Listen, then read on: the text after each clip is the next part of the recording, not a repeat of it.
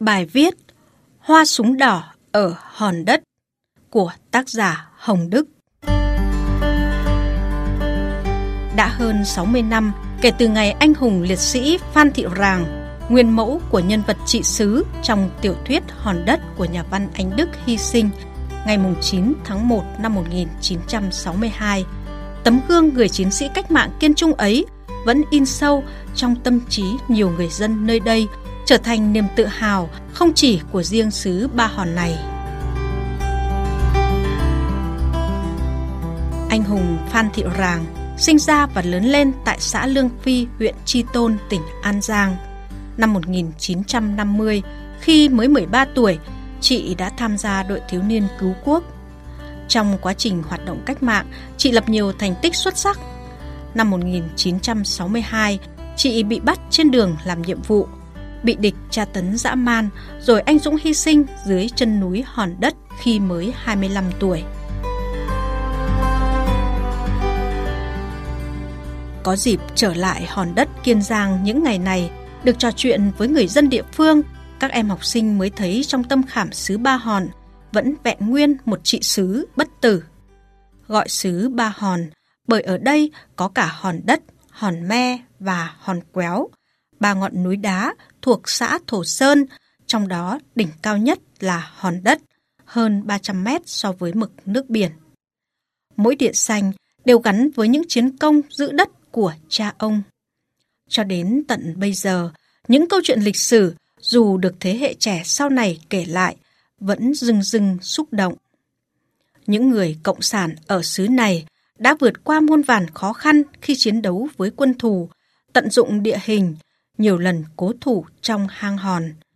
11 ngày đêm năm 1962, 78 ngày đêm năm 1969, rồi 132 ngày đêm năm 1971. Cầm cự làm tiêu hao khá nhiều sinh lực địch, góp phần to lớn vào sự nghiệp thống nhất nước nhà. Sau thời gian giãn cách do dịch COVID-19, trong tháng qua, khu di tích lịch sử Hòn Đất lại đón khoảng 25 đoàn với hơn 2.000 lượt khách. Tính cả quý 1 có khoảng 40 đoàn với hơn 5.000 lượt khách.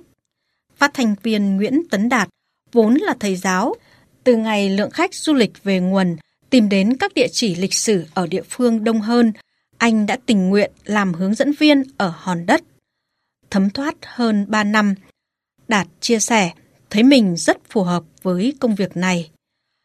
Thông qua việc thuyết minh giới thiệu về di tích Ba Hòn, về tiểu sử anh hùng lực lượng vũ trang nhân dân Phan Thị Ràng, tôi vinh dự đã góp phần nhỏ bé của mình giới thiệu tuyên truyền đến du khách bốn phương hình ảnh truyền thống văn hóa quê hương hòn đất anh hùng, những thành tựu phát triển của địa phương.